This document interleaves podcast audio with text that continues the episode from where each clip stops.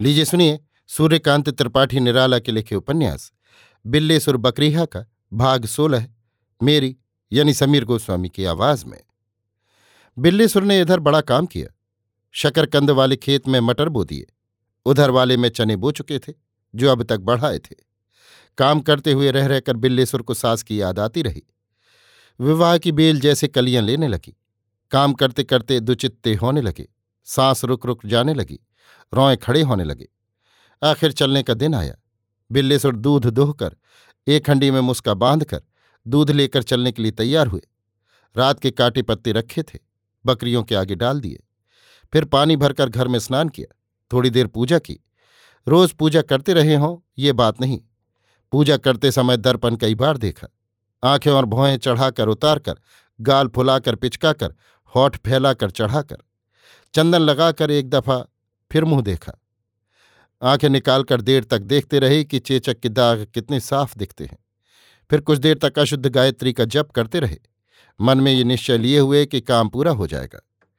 फिर पुजापा समेटकर भीतर के एक ताक पर रखकर बासी रोटियाँ निकाली। भोजन करके हाथ मुँह धोया, कपड़े पहनने लगे। मोजे के नीचे तक उतार कर धोती पहनी। फिर कुर्ता पहनकर चारपाई पर बैठे। साफा बांधने लगे। बांधकर एक दफे फिर उसी तरह दर्पण देखा और तरह तरह की मुद्राएँ बनाते रहे। फिर जेब में छोटा सा दर्पण और गले में मैला अंगोछा और धुस्सा डालकर लाठी उठाई। जूते पहले के तेलवाए रखे थे, पहन लिए।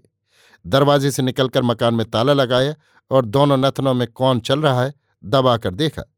उसी जगह दाया पैर तीन दफे दे दे मारा और दूध वाली हंडी उठाकर निगाह नीची किए गंभीरता से चले। थोड़ी दूर पर भरा घड़ा मिला। बिल्लेसुर खुश हो गए। घड़े वाली सगुन को सोचकर मुस्कुराई, कहा, मेरी मिठाई कब ले आते हो? काम निकलने के बाद वाली आशय से सिर हिलाकर आश्वासन देते हुए बिल्लेसुर आगे बढ़े। नाला मिला, किनारे रिये और बबूल के पेड़। खुशकी पकड़े चले जा रहे थे। बनियों के ताल के किनारे से गुजरे। देखकर कुछ बगले इस किनारे से उस किनारे उड़ गए। बिल्लीसुर बढ़ते गए। शमशेरगंज का बरहना मिला। एक जगह कुछ खजूर और ताड़ के पेड़ दिखे। सामने खेत हरियाली लहराती हुई। ओस और सूरज की किरणें पड़ रही थी। आँखों पर तरह तरह का रंग चढ़ उतर रहा था। दिल में गुदगुदी पैदा हो रही थी। पैर तेज उठ रहे थे। मालूम भी न हुआ कि हाथ में दूध से भरी भारी हंडी है। आम और महुए की कतारें कच्ची सड़क के किनारे पड़ी। जाड़े की सुहावनी सुनहली धूप छनकर आ रही थी। सारी दुनिया सोने की मालूम दी। गरीबी वाला रंग उड़ गया।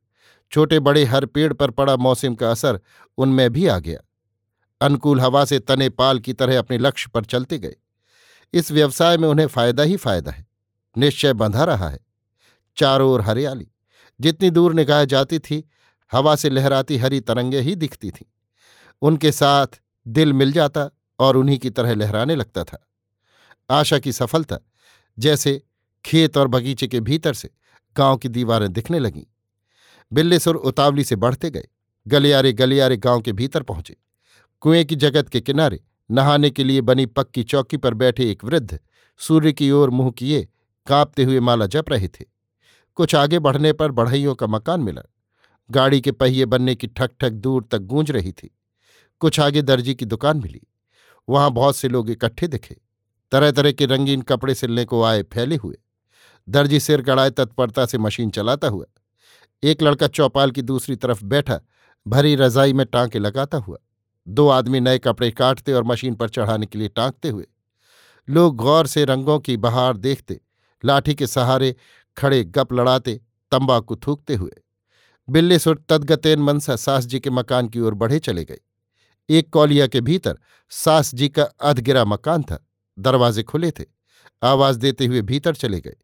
सास जी इंतज़ार कर रही थी। देखकर मुस्कुराती हुई उठी। नज़र हंडी पर थी। बिल्लेसुर ने गर्व से हंडी रख दी और सास जी के पैर छुए। सास जी ने कुशल पूछी, जैसे एक मुद्दत के बाद मुलाकात हुई हो। फिर बिछी चारपाई पर ले चलकर बैठा ला और गौर से बिल्लेसुर की ब्याह वाली उतावली की आँख देखती रही। कुछ देर तक बिल्लेसुर बैठे गंभीर होते रहे। फिर आवाज़ में भारी पर लाकर भले गृहस्थ की तरह पूछा, ब्याह बेचरवा तो लिया गया होगा? सास जी के समंदर पर जैसे तूफ़ान आ गया। उद्वेल होकर तारीफ़ करने लगी। किस तरह पंडित के यहाँ गई? पंडित ने बेचारा आँखें चढ़ाकर कहा, साक्षात लक्ष्मी है, घर पर पैर रखते ही घर भर देगी। विवाह बहुत बनता है, लड़की वैश्यवर्ण है और देवगण। बिल्लीसुर से कोई बैर नहीं पड़ता। साथ ही ये भी कहा है कि कुल में ऊँचे हैं, इसलिए बिल्लीसुर यहाँ अपने को छंगे के नहीं तो दुर्गा दास वाले ज़रूर कहें, नहीं तो उनकी तोहीन होगी। बिल्लीसुर की बाँछें खिल गईं। विनम्र भाव से कहा माँ बाप का कहना सभी मानते हैं। जैसी आज्ञा होगी, कहने में मुझे ऐतराज न होगा। सास जी ने तृप्ति की सांस छोड़ी, फिर बिल्लेश्वर के पास एक पंडित बुला लाई। पंडित ने शीघ्र बोध के अनुसार बनते हुए ब्याह की प्रशंसा की। बिल्लेश्वर श्रद्धापूर्वक मान गए। अगली लगन में ब्याह होना निश्चित हो गया और सास जी की आज्ञा के अनुसार उन्हीं के यहाँ से ब्याह होने की बात तय रही। शाम को एक लड़की ले आई गई और दिए के उजाले में बिल्लेश्वर ने उसे देखा। उन्हें विश्वास हो गया कि कहीं कोई कलंक नहीं। हाथ पैर के अलावा उन्होंने उसका मुँह नहीं देखा। उसकी अम्मा से देर तक बातचीत करते रहे। उन्हें ढांढस देकर गाँव की राह ली। एक रुपये मन्नी की सास को दे आए।